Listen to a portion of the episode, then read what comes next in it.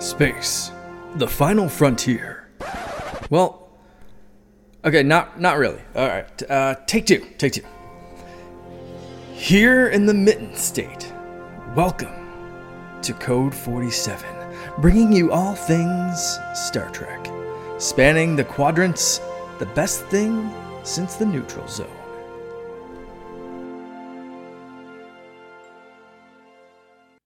Back again, ladies, gentlemen, and associated alien species.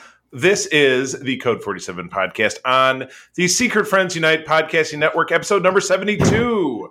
I am Charlie Carden, competing with the dog on the other end of the line. if you're watching the video, you can see that there's a there is some canine interference going on. But yes, I'm Charlie Carden, Trek Lord of West Michigan, captain of the USS Grand Petoskey, a chapter of Starfleet International. Here, as always, with uh, my number one and a half, uh, Katie Q, uh, Yeah. my my my co-host extraordinaire. Katie, good evening. How are you? I am good, and I'm here with my own lieutenant, our uh, chief of security, Minerva.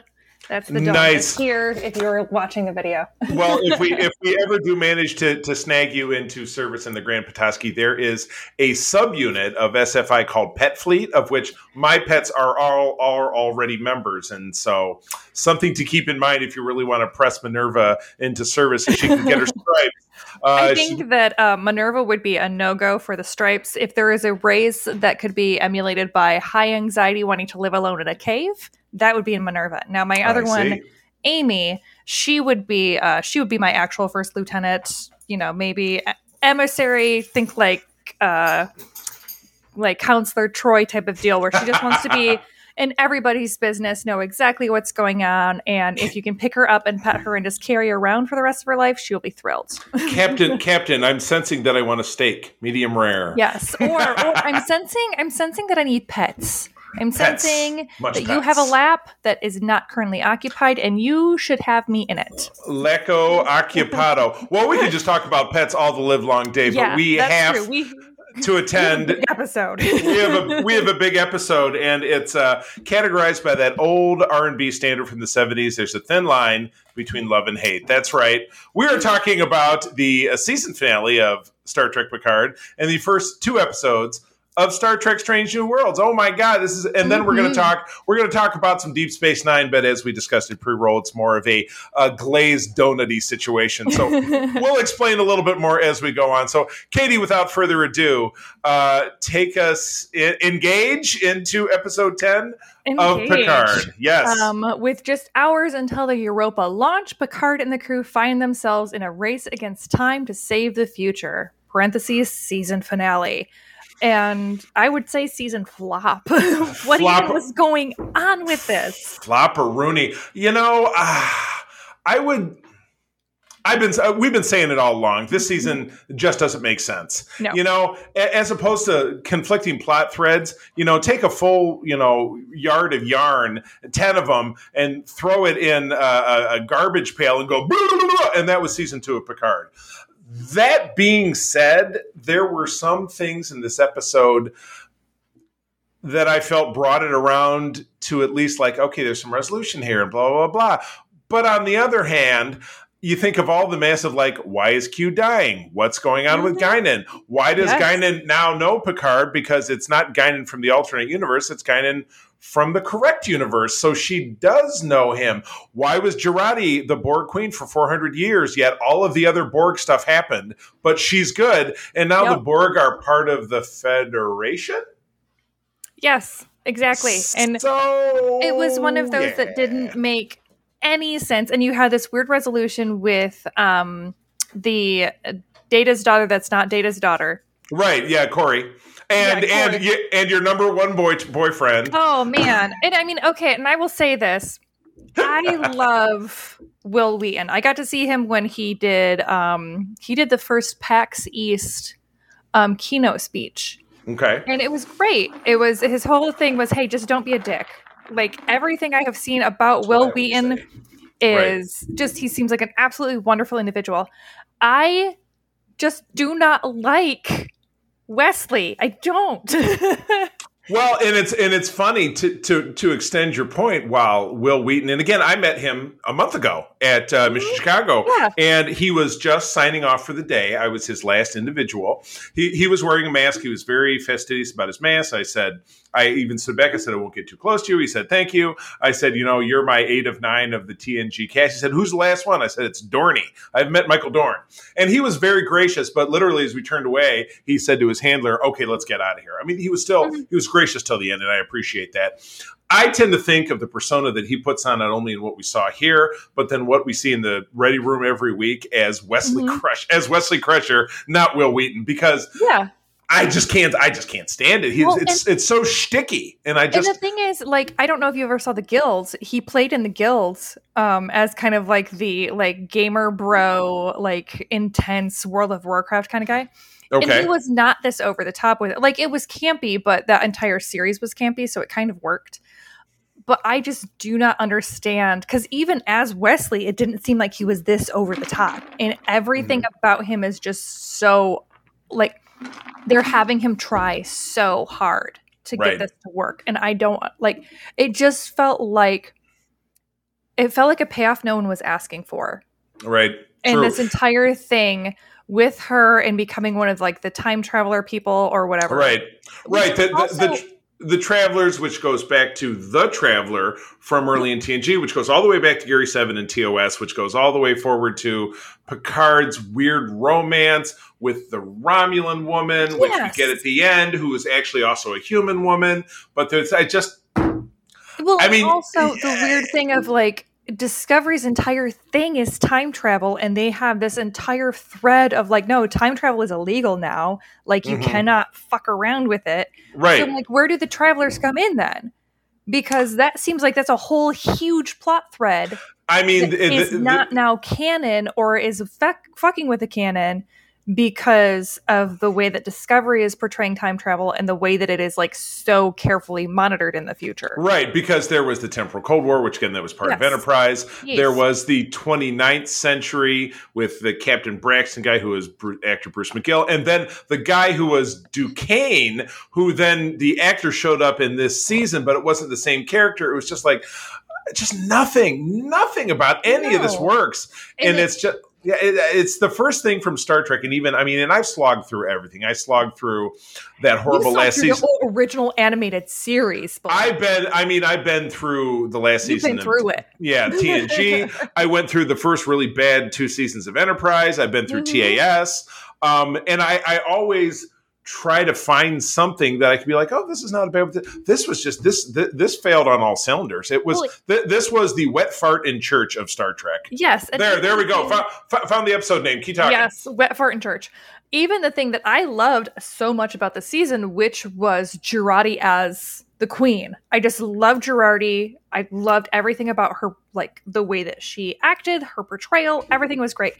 They made her look so weird when it was finally released because apparently they couldn't just do prosthetics. They had to do some sort of weird CG with the lighting so it looked like her face was floating on a different body. And I'm like, just It, give it- prosthetics. Just do it was- makeup. Why do you was- to do all this weird stuff? it was like what they did with Chris Evans in the first Captain America movie. Yes. pre-serum he was this little skinny guy but they had they kind of and at that time that 3d was real big in movies so i didn't see it that way but a friend said it and they said in 3d it just his his head just looks like it's floating it looks like Yeah. a it looks like an snl sketch you know what i mean so yeah it was the, it reminded me of the episode prior where you had um Soong standing in a field behind a forest and it was very clearly CG like the lighting Right. was so far off. Or um the Mandalorian when Luke they had that uh stand in for Luke and they tried to CG his face.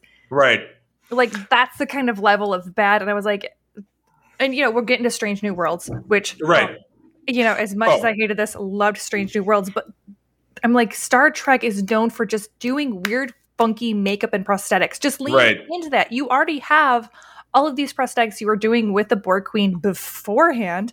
right Why not just apply that to Jurati? Why are you Right. doing all this weird shit with the lighting and with Yeah. the CG? but you have to funk it up and give her a Yeah. trench coat and give her Doctor Octopus's tentacles, and Yeah. she's she's wearing a Daft Punk helmet, and it's just like it's very like, but she's good, and we want to be part of the Federation, so we can help with this, this, and that. It's just like, Well, and there was just so many. It just I felt like I was robbed of payouts because I Right. I love Q and I know so many people do and the um, actor who plays him like he could read the fucking phone book Oh yeah. and I would it would probably bring me to tears like he just knows how to deliver a line and there were so many beautiful lines that he was delivering and beautiful moments between him and Picard that just felt robbed because he was a side plot. Right, and- but the, everything was a side make- plot yeah, in this. There was, yeah, I don't know what it. really was the full plot because you Right. had the first two episodes, which were amazing, and then you had this lap, last episode that ended up being kind of the MacGuffin of right. pulling together the first two episodes, but everything in between didn't feel like it made any sense or had any reason because it's like, okay, why did Q bring Picard back to the past if I did. Jurati Ah! had already become a Borg queen because he had met Jurati. So, like, it was already part of Picard's timeline, and it wasn't an alternate time. And this is the problem with time travel. right, right. Oh my God. So yeah, you can write it off as much as you know. It's timey wimey, Doctor Who, whatever it is. But but at least Doctor Who, who said it's timey wimey. Like, it just Right. doesn't make sense.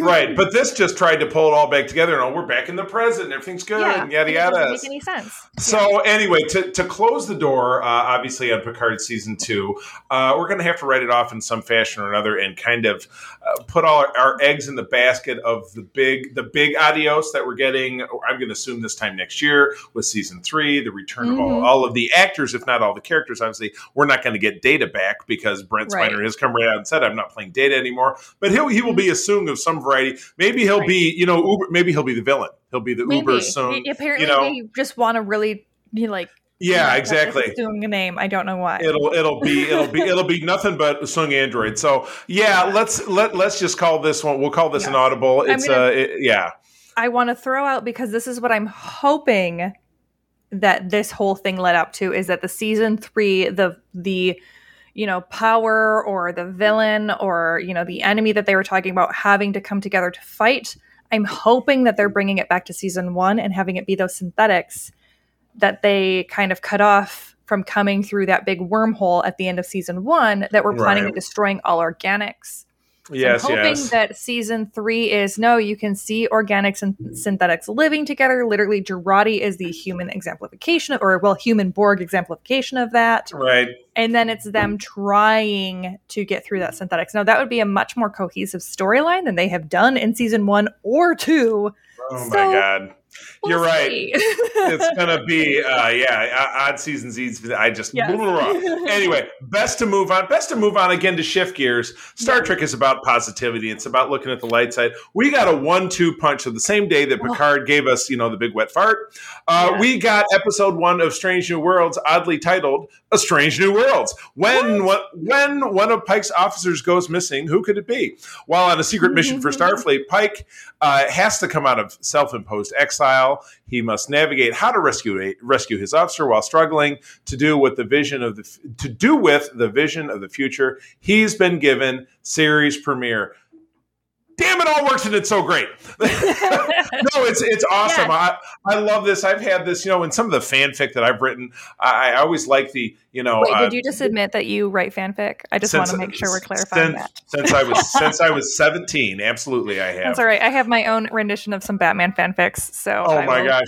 I A- lot a lot of mine has been, you know, original kind of within the universe, but you Mhm. know, it's yeah, most all of it. But yes, but regardless, um, you know, I, I love the fanfic trope, as it were, of the you know uh, disenfranchised Starfleet officer. "Oh, I just can't go back because I'm raggly beard, or I'm I'm going hiking in the mountains, or in this case, you know, riding a horse in the snow through Right, riding across Montana. yeah, right across Montana with uh, wind farms, which Trump says will give us cancer. Oh, did I just say that? All right, don't listen to that. that part. Bad influence on you. oh my god! I'm sorry. Oh god. Okay. Anyway, like I said, nobody who listens, nobody who actually likes Star Trek and listens to us is a Trumper. I'm just gonna No, throw, if they're listening to us, I have a multi neon green mohawk. They left long ago when I came on. long, long, long ago. But regardless, this was great. So we do get a uh, my favorite meme about this. We get to see uh, Robert April, uh, the predecessor to Pike, uh, as captain of the Enterprise, as established mm-hmm. by TAS. My favorite meme about this was, "Oh man, Star Trek has given up on continuity. Robert April can't look like this guy. He's got to look like a Scooby Doo cartoon." And they show him side by side, show him side by side as a generic filmation guy.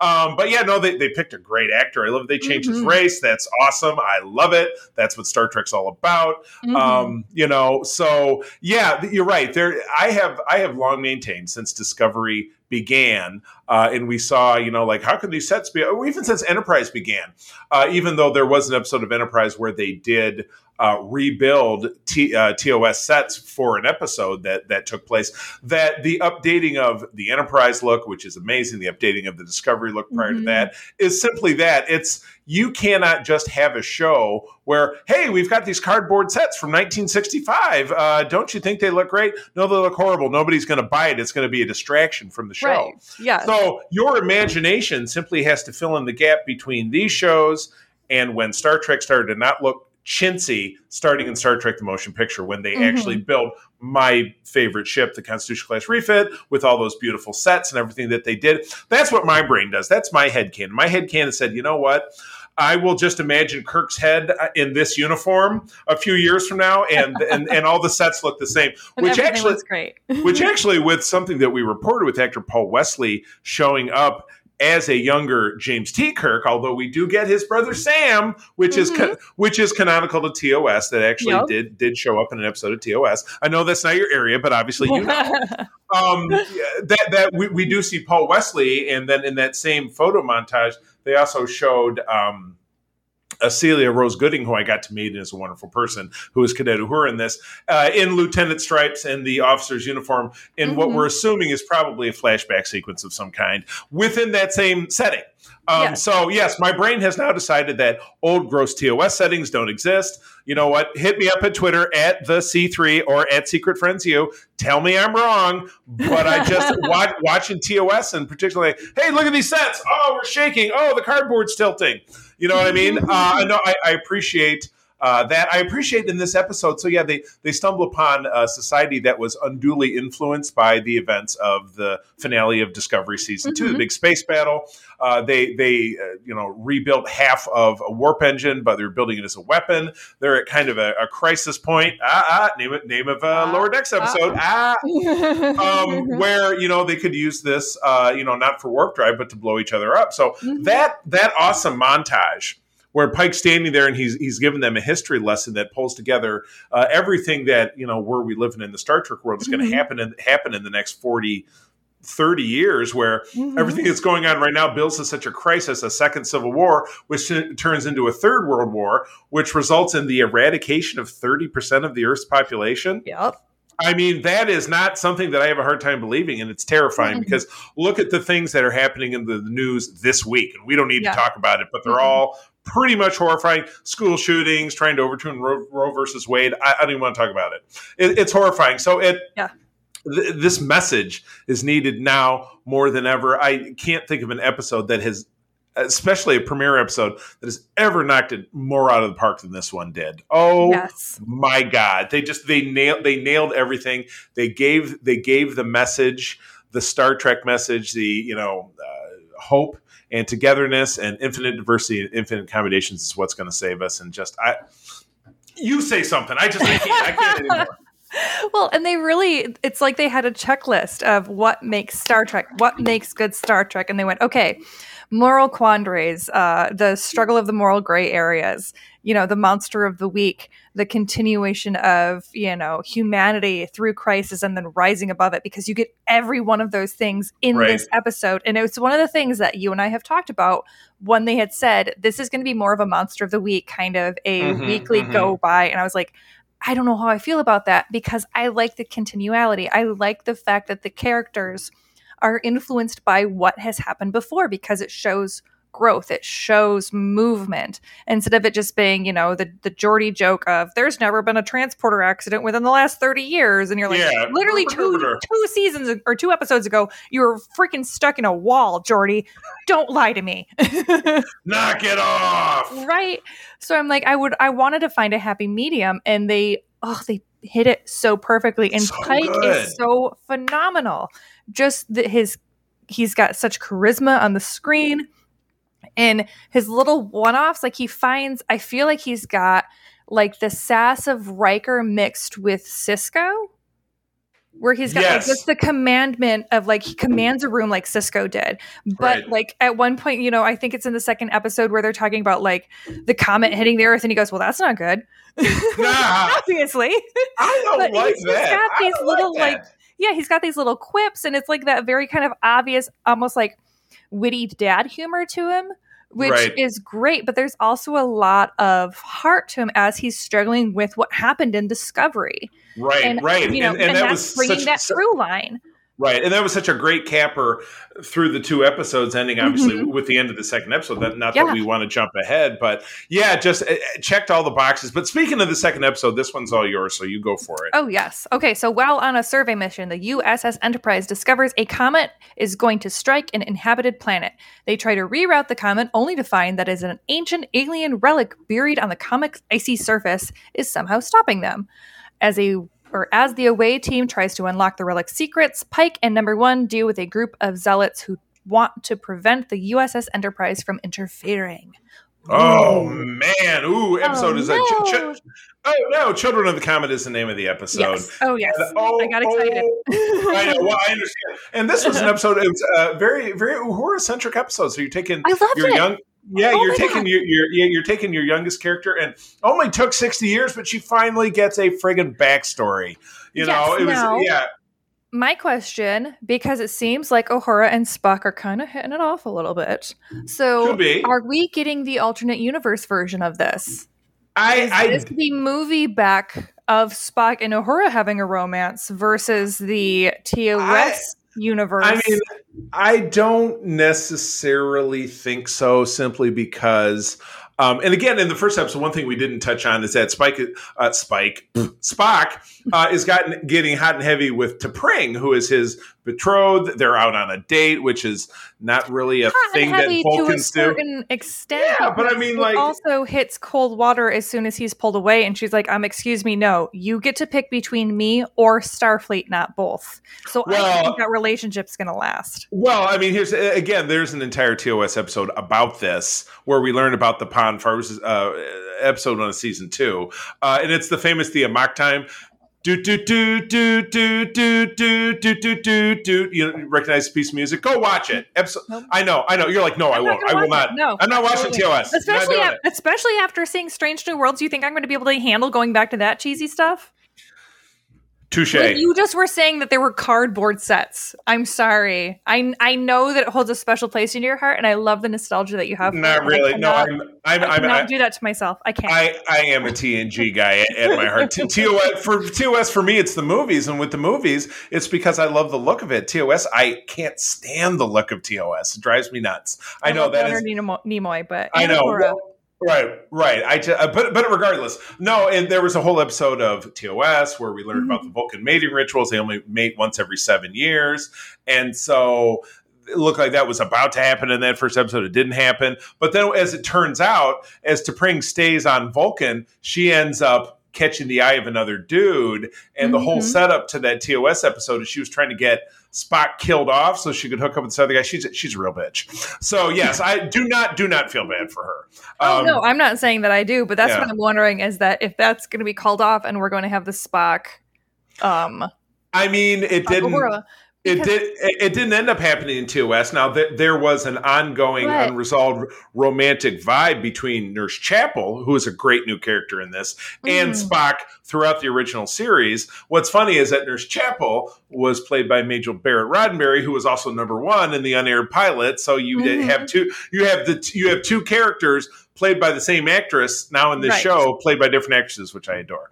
Well, Um, and it seems that's what I'm curious is because I feel like depending, they're kind of leaving this open because depending on how it goes, if they don't want Pike to end up like he did in the OGTOS seasons. Like they they it seems like they're kind of leaving it open to where if something changes then they can be like no this is actually a different universe. I just don't know that we're going to go that route, but Well, I don't possible. I don't know. That's what I'm saying, but I was like I'm getting a Horace Spock vibe, so I mean, you know, sure. And again, they lean, uh, you're right in the JJ verse. They lean very heavily into that, but I don't know. It could Mhm. simply be that they're going to be great pals. He's going to have this. If, he's going to have this great big flirtation uh, with Nurse Chapel that goes nowhere. Who is also fantastic. Entire cast and Yeah, all of J- the actors yeah. amazing. Yeah, great new actors. We have La'an Noonien Singh is the name of the character related to Singh. That was pointed Mhm. out in the pre-roll stuff. Uh, Lieutenant Ortegas is great. She's she's like a gal you want to go drinking with. She's so Mhm. awesome. The the, Hel- the Helms Helms Helms person Helms woman Yes. Helms Helms uh, Helm officer. um I just ah and then yeah dr M'Benga who is again that's a he's a transplant from tos um and then you have a new character in uh lieutenant he's an Aenar which is a uh, shoot off of the andorian and lieutenant hemmer lieutenant commander hemmer um yeah great cast great tee up um, but yeah, it was yeah. Hemmer is when he beamed in at the last second of episode one, and then you got a little bit of him in this Mhm. episode too. But yeah, I love this, and I love that this episode uh, concluded again. You know the the pseudo religious stuff with the the fact that you know our sentient comet can't you know you can't touch it or whatever it's going to do whatever it wants to do or something or yeah. uh, and well, then even the fact that they were like, you can't touch it, and so Pike specifically comes up with a way for them to break off a chunk of the comet, and he goes, "We're technically not touching it." Like, Yeah, that, is it- that sass that's coming through. He's like, yes. we're doing this thing, and technically, technically, we're not touching it, so Stop. fine. stop, stop stop hitting yourself stop hitting yourself Yes. stop hitting yourself yes, very Oh much my that gosh. oh it's just say, the one for thing that bugged me is because they're on this like the inhabited planet that's you know got pre-warp civilization. It's an arid planet. It is a desert, like kind of a Mm-hmm. Right. Tatooine type of deal. right right If the I planet, that- from- the planet yeah. that they're trying to save the comet from Yes. you mean yeah And I like they talk about how now they have changed basically their entire ecosystem to be more um like have more water to it. Mhm. And my entire thing is I'm like if this entire like culture and like the entire ecosystem evolved to not have water, that would probably be a huge detriment to them because they're talking about like, well, now it's got more water, so they can have like higher culture and they'll be able to like agriculture, like have more agriculture culture and all this stuff. And I'm like, okay, think about how we're trying to do with just having like the ice caps melting on our planet. Like our we Right. were not made to have this much water, and so we're really struggling with it. It like Right. they show out and they're you know, it's got them like dancing in the rain. I'm like, have they ever seen rain? If they've never seen rain, that would freak me out. They'd be like, I'm afraid of the sky now. Yeah, you're right. Exactly. I'm like, and I'm like, I don't think that they would have have like evolved to need water if that water wasn't available to them. So it was Right, one of yeah. those it just felt kind of like Earth centric as far as Right. how Right, that right, right, right. civilization was being portrayed. But I mean, it's also it's Star Trek, and so that was like a Yeah. nitpicky thing where I was just like, that seems kind of weird. But that's okay. Star Yeah, Star, Star Trekky life yeah. is about the nitpickery. So you're Right. uh, you get to, you get the royal hall pass on that one. All right. Well, more to come in our next episode, uh, which will actually be Katie's. That'll be Katie's little departure until the fall. It will be. I promise I'm still going to watch Strange New Worlds, though. I will Okay, watch the entire okay. season, and I will yell at you in Messenger as much as Please. I do now. so much, so much yelling. I love. hopefully, hopefully, it will have a better a better kind of run through than Picard did. Because remember, the oh. first two episodes of Picard were mwah, chef's Yeah. beautiful, and, then everything went downhill from there. So The rest of it was the rest of it was Ratatouille. Yeah. Oh, it was so bad. Was so oh, bad. Oh my But I have I have high hopes for for Strange New Worlds. I do too. So hopefully by the time you come back, we'll be into lower decks or something like that. Which Oh, is, which, yes, which I, bet. know, Yes. which I know is your sweet spot. so that's Oh, good. I'm so excited to be able to go through lower decks for the first time with you. oh, I It's know it's so good.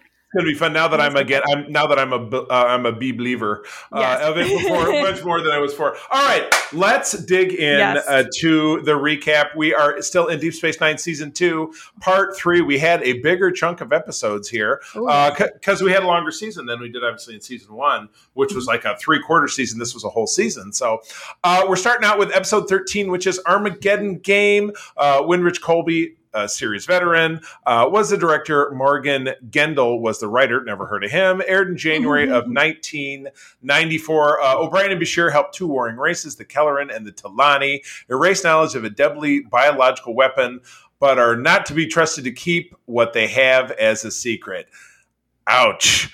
that's that's a toughie you know the the uh, the nature of it is again you know you're dealing with alien races you don't necessarily mm-hmm. know what you're going to get um, it seems kind of dumb that the two of these guys didn't have a security contingent of any kind because yeah they're, they're they're on the space station helping the this this non-aligned species uh, you know, on, they're on a humanitarian mission. They're getting rid of this deadly virus. But at the end of it, the non-aligned species who are now finally at peace say, "Well, you know what? These guys know know how to recreate it, so everybody here's got to die."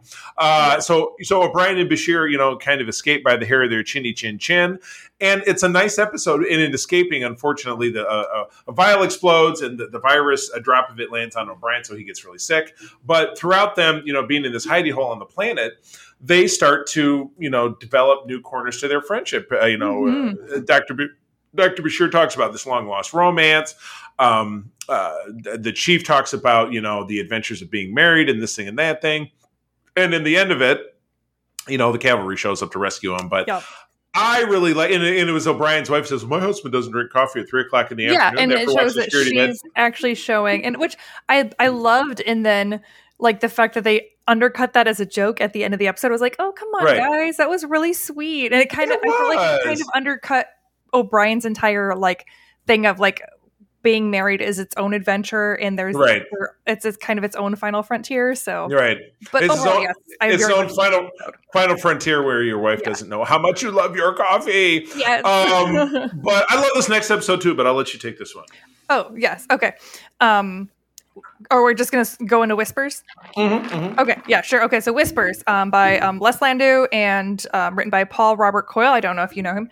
Nope. Um, no, February it aired February sixth of nineteen ninety four. Um, while preparing the station for an upcoming peace talks, O'Brien discovers that the crew has been hiding information from him and giving orders behind his back.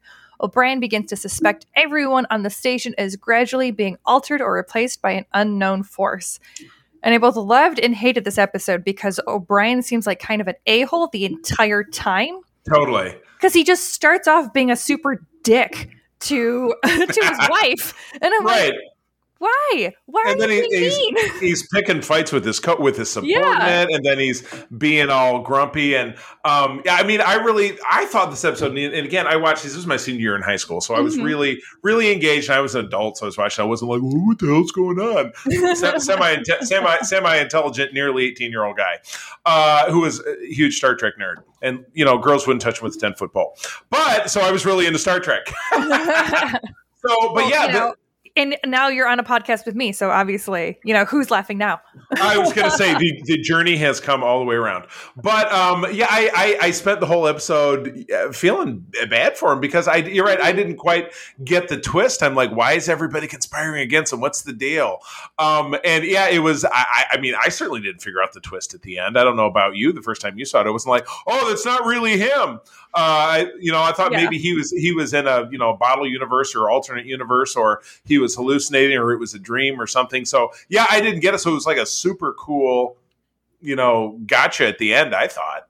Yeah, well, I mean, and I had, I think that it's kind of the difference of me watching it, kind of knowing some of the tropes that Star right. Trek has gone through and that sci-fi goes through in general because it's kind of the Occam's razor thing of like the simplest explanation. So I'm like, okay, well, right. rather than having the entire crew replaced, he probably was replaced, and it was one of those things of like I wish that they would have been able to go into more of like, okay, well, who's human then? Like, you know, kind of like the William Riker or the um oh uh when uh in Voyager when uh oh what's their faces? They get together and they make the whole new creature Oh, Tuvix. Tuvix, yes. Thank right. you. I'm like, I cannot remember any of their names at that point. Had a or the you remember the the the silver the the silver uh, j- Jello people that make a whole new crew, and yes. they have that. By the end of it, you're like, oh, there's little differences in it, and you can tell it's not really them, but it, they finally figure out who they are.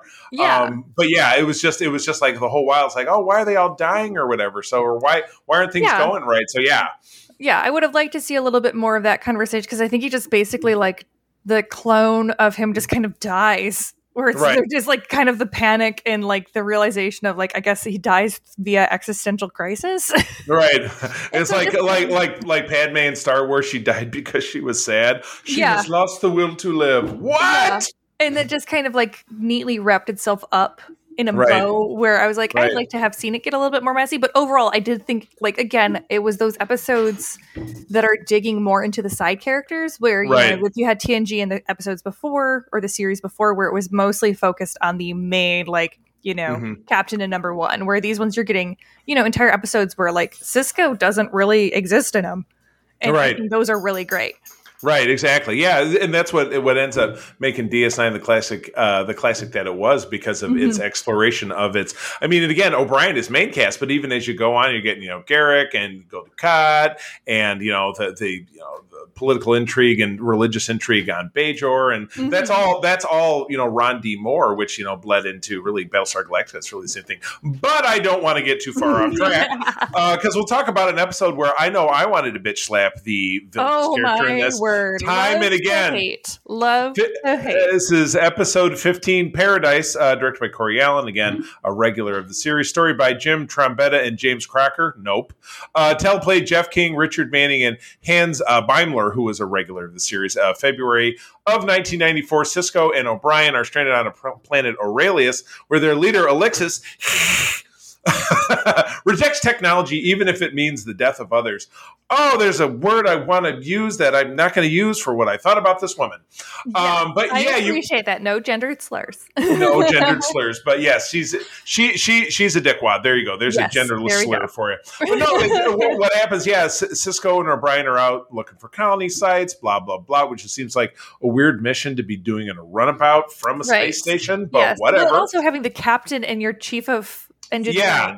So yeah, so it's kind of a weird. it- yeah, you, you'd think it would be you know a bunch of you know science ensigns or whatever, and if they Right. get lost, if they got they don't come back, well, you know we got more Yeah. of those. Not a big deal. But That's anyway, what yeah, for. Like Yes, that- exactly. That's a that's a tendy mission there. yeah, that's a, this is a, a lower deck scenario. It's Yes. a lower deck, lower deck, lower deck OA mission. Uh, but yeah, so Sisko and uh, and O'Brien uh, bump into this site where you know there was a crashed you know shuttlecraft you know several years prior. Uh, all the people have kind of gone granola because none of the technology works. They're all living off the land and blacksmithing, Mhm. and their leader is this basically um, luddite techno you know technophobe woman who uh, immediately finds out that oh one of their people ate a plant or something and uh, you know god if we get to the runabout we get a hypospray and give her a shot she'd be good to go. And she dies. And this woman is like well that was the will of the this and that because of the way we lived. And if we had been looking for technology we all would have died. So i guess it's kind of cool that she's dead or whatever. And then she starts leaning on Sisko and O'Brien to participate in their lifestyle. And they're like, we want to get the fuck out of here. This place Mhm. sucks. You guys should all come with us. So uh, eventually, the long and short of it, uh, she, you know, in you know, she. It's you know, found out that yeah. she's she's the one who's been basically making it so that no technology works. Right, exactly. And she also Yeah. sent away the runabout. So Right. They were Yeah, if- ever going to get saved. right, exactly. So basically, but you know, Kieran Dax uh, find it out. to come and rescue him, uh, and at the end of it, you know, uh, the the people choose to stay, knowing that they have the freedom to to turn off the technology inhibiting field. But fortunately, the bitch gets taken away, uh, which is fine by me. So you know, and and you know to answer for the death of all the people that and and the Yeah. people that the people that she willingly stranded, which is Mhm. kind of which is kind of a big deal. Yeah, um, Absolutely. so I, I love that, and again, it's a reflection on man- modern technology or, or Mhm. modern society. You have people who really shun technology, but you know, the question is, if it could be done to this length, there's always going to be people that are gonna gonna be, you know, basically, it's it's this side of being a religious zealot, which is, you know, that's a hot button with me. Nothing I ever like to talk about. well, but it's- it, it it's same, it's the same kind of thing. Yeah it does play into more of the they're using the modern technology as a way to show kind of the freedom of choice and how everyone should have that freedom of choice regardless of you know what it's about. So and this means it's the technology. Um, i will say that one thing that really um, again love about ds9 and i feel like we're getting it more and more as we're going in is that you had an entire um, side quest of dax and um, kira trying to find sisko and o'brien all on their own and it's one of those things where with tng there were not two um, main casts that were women that could go off on their own and have an Right. entire you know, thing where like Dax is basically slingshotting themselves at warp trying to get the other runabout via like and capture it at warp with a tractor beam.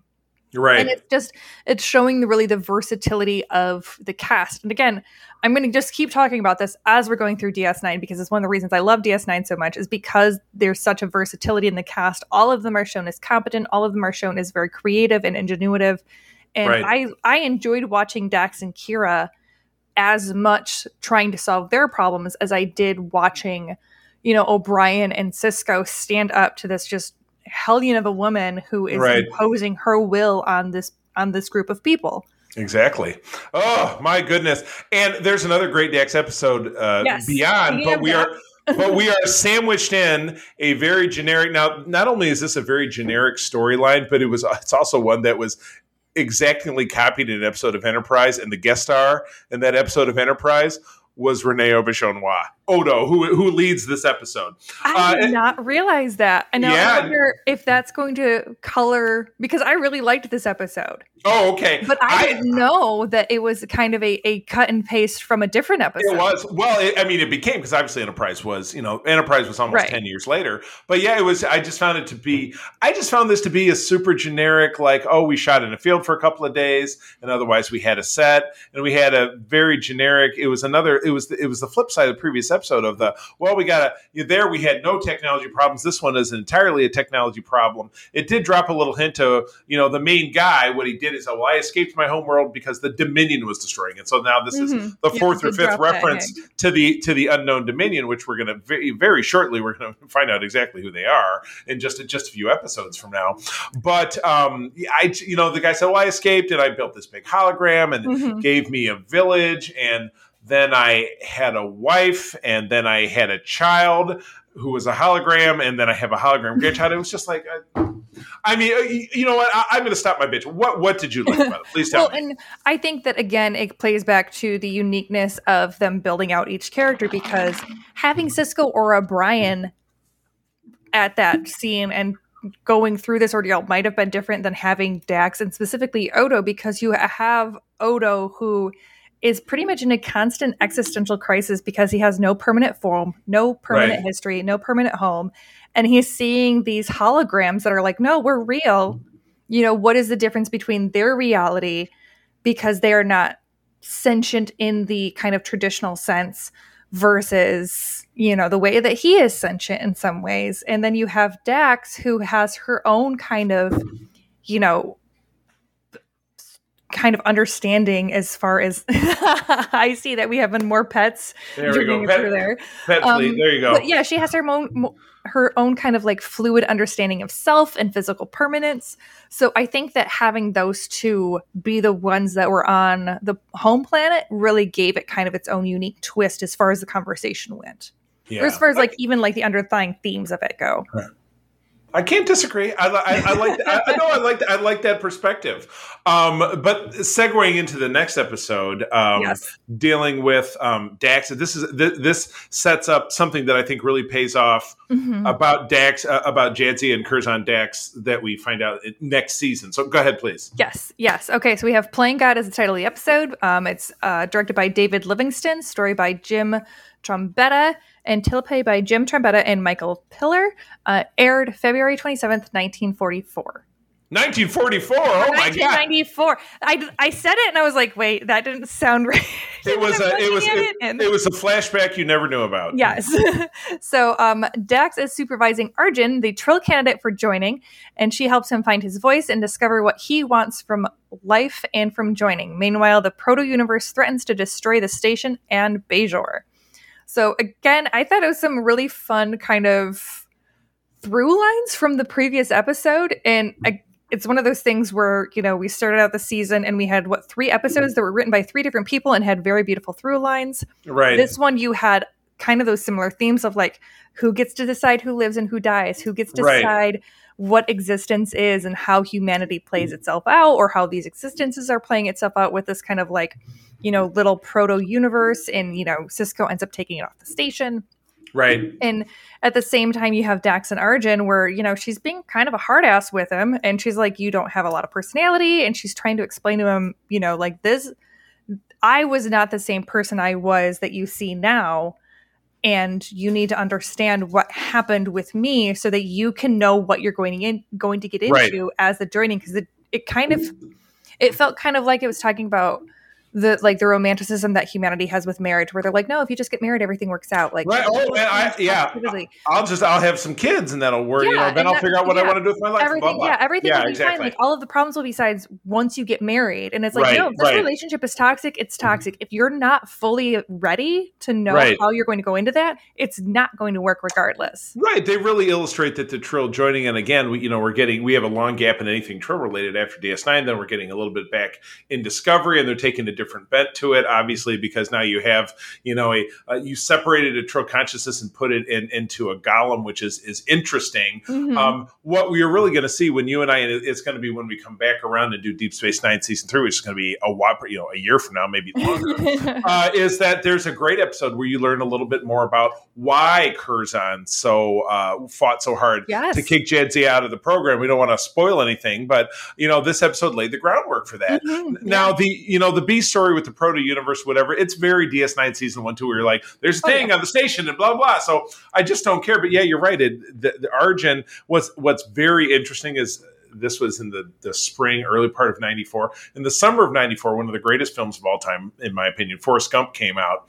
The actor who played Arjin was the hippie who smacked Jenny around uh, at the uh, when they were at the March on Washington. Forrest jumps over tables, beating the shit out of him. Same guy. Same guy. I'm like, I watched it. I'm like, I'm like, that's Arjin. Your through lines to stuff are very interesting with the way I- that they were. I, there's I, I've been married to April for nine years, and she's like, I know I can watch an episode of anything, and there's And somebody in Star Trek that's in it. and you will know exactly how they relate to everything Oh. else. You better believe it. It's my it's my it's my magical superpower. All right, let's move on to speaking of doing and this was this was again we had a great episode with Quark uh, a little while back, but this this one was spectacular. We actually get as a guest star Mary Crosby, the sister of Denise Crosby, who was Tasha Yar in TNG, uh, and. Yeah. There we go, and she was also on Dallas, so there, that's an even better one. Uh, episode episode eighteen of the season is Profit and Loss, directed by Robert Wiemer, uh, written by Flip Kobler and Cindy Marcus. Nope. Uh, March 20 of 1994 was the week that this aired. Quark is reunited with his former Cardassian lover, Natima Lang, but she's engaged in dangerous political intrigue with their students, Rekelen and Hogue. They want to reduce political power of the Cardassian military. Now, this is a great episode on definitely two fronts. A, you're getting this absolute, in my opinion, this absolute dichotomy of Quark's character. Oh, I love money. That's all I care about. Profit of the bar, Mhm. this thing and that thing. And then, oh, the one that got away. This this woman comes back to his life. He's not seen her for six or seven years, and it's all he cares about. And I will tell you, uh, and I don't, well, I don't need to tell you, you're you're you're a human being with feelings and emotions. You know what love can do. Uh, that you just like ah, drop everything and uh, and you know, and a rekindling of uh, of an older romance. I mean, I won't say everybody's been there, but I've certainly been there uh, in my life. It can be it can be a powerful thing. Um, so that's you know that that's great, and I think it's handled really well. And in the end, obviously, uh, they have to go their separate ways, which is typical of show TV show format. Right. Regardless, Right. can't make big changes like that. But the um, laying out uh, having you know having uh, Garak involved is always Mhm. amazing. Andy Robinson is Garak, my guy. And there, you just really we get a couple of really great upcoming episodes with him uh, that define his character a little bit better in his past with the Obsidian Order and being a spy and stuff. So this this uh, gives a lot of hint around you know his his past and how he's disgraced and how he's he's exiled he can't leave DS9 or he'll get killed. Blah blah. And he literally says and i because i didn't catch it the first time around. It's probably because i hadn't i didn't realize who i didn't know what his character's backstory was. But bashir asks him he's like are you a spy or are you an outcast? And garak flat out says well why not both? And bashir's like that doesn't make any sense. And i'm like he literally just told you. He literally just told you. Use your like, ears, bro. Nope.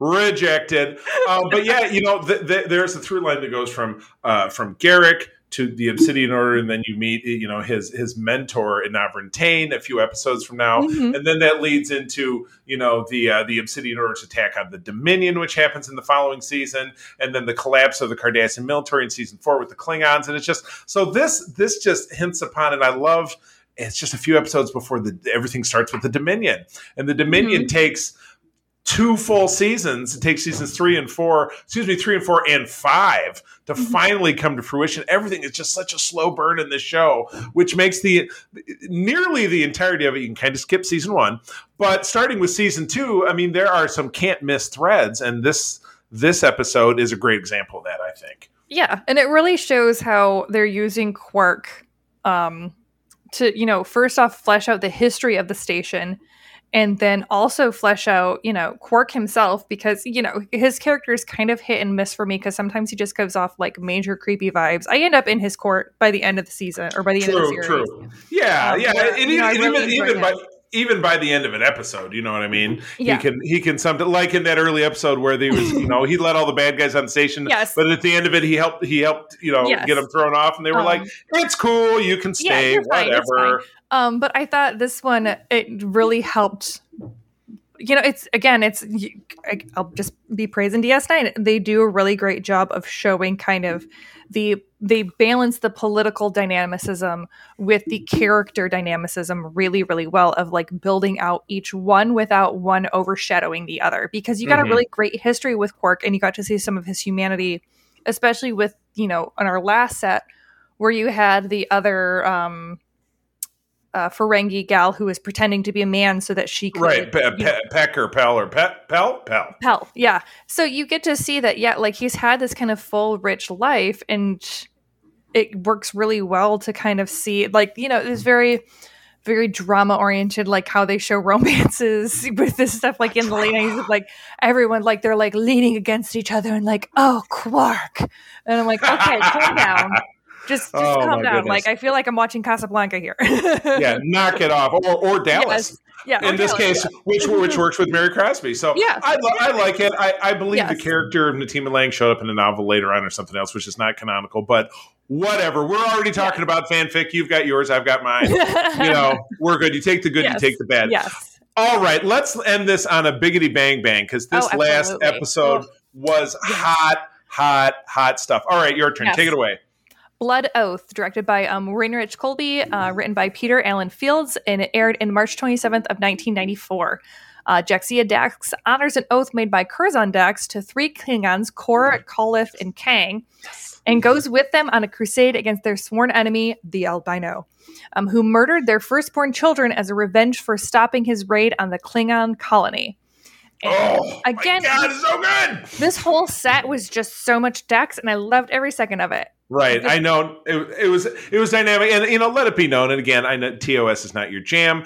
Uh, Kor, Koloth, and Kang are the original three Klingon characters. Oh, that's good to know. yeah, exactly. So yeah, and again, yeah, the, yeah, obviously, without knowing that, it it it, Yeah. it, it lessens a bit, but not too much. I don't of think really so. of really of really understanding who they are because Right. you realize that obviously Curzon Dax was a young man, you know, 80, 75, 80, 90 years prior to Mhm. this. And you thought, well, you know, Klingons very long lived. And I guess it makes so it's it's it's okay to, you know, it kind of makes, you know, Triller obviously long lived. So obviously they all they all knew each other as younger. But no, uh Kor, very first Klingon, showed up uh, Mm-hmm. in the season one episode. Uh Koloth was the Klingon in the classic Trouble with Tribbles episode. Okay, and then Kang showed up in a season, a very kind of a forgettable season three episode. All of season three of TOS was horrible. I am not looking forward to doing that when Peter and I do that because we're it's going to be like. It's going to be Picard season two for like for like two for like two months. Yeah, it's like yeah, not it. Uh, that's a very much a not it. But yeah, th- these three characters were great, um, and the, the storyline was amazing. Um, you know, Jadzia Dax, even you know, she was she tried to confide in Kira, "What's it like to kill people? This, you know, does does it stick with you?" And she says, "You know, every life that you take." Kira says to her, "Every life I took was a piece of my own life." Mm-hmm. And you know, Sisko calls her down and says, "You know, this is not a Starfleet thing to do, and you know, you're not Klingon." And and this just comes up when she and Worf get together in you Mhm. know seasons seasons four and five. She tries to jump on his train, like you know when Worf's brother comes to the season, he's like, "I want you to kill me," and Worf tries to do it. Uh, and, and, and, is interrupted. And then both he and Jadzia are like, but it's a Klingon thing, whatever. And Sisko says, this is not a Klingon station, and those are not Klingon uniforms you're wearing, so knock it off. Mm-hmm. But she managed to, she manages to slide slide through with this one. Uh, and I, I, love the albino. That that motherfucker was vicious. He and was, yeah. And I, yeah, and I, I couldn't really figure out. I, I don't think he. I, I, don't know what even know what species he was. Uh, he kind of looked like he might have sort of been a Klingon, but I think he, was he a Klingon. Yeah, he, okay. I think the idea was that he was a Klingon. Is just he was an albino Klingon. Right. So apparently, but, albinoism is a thing that also can happen with Klingons. I guess, but he was just he was a super duper badass. Uh, but he was also a huge coward because he had been hiding for you know twenty five years of this mm-hmm. compound. They find so yeah. At the end of it, uh, Koloth and Kang they do not survive the final battle. Kor lives, and then Kor makes two or three more appearances later in the series, mm-hmm. uh, where he, you know, he and Worf become friends slash enemies or whatever. Uh, and in the frenemies, end, Jadzia, if you will, yeah, frenemies exactly. and in the in the end, Jadzia doesn't kind of have the doesn't have the bloodlust to finally kill him. Um, though I think it is, I think Kang finally delivers the death blow or whatever. Yeah. So, and then she, you know, in typical TV show fashion, she goes back and there's no consequences. So that, that, that's cool. That's yeah. You know, she, she took a couple days off to do this thing, but um, go on a murder spree.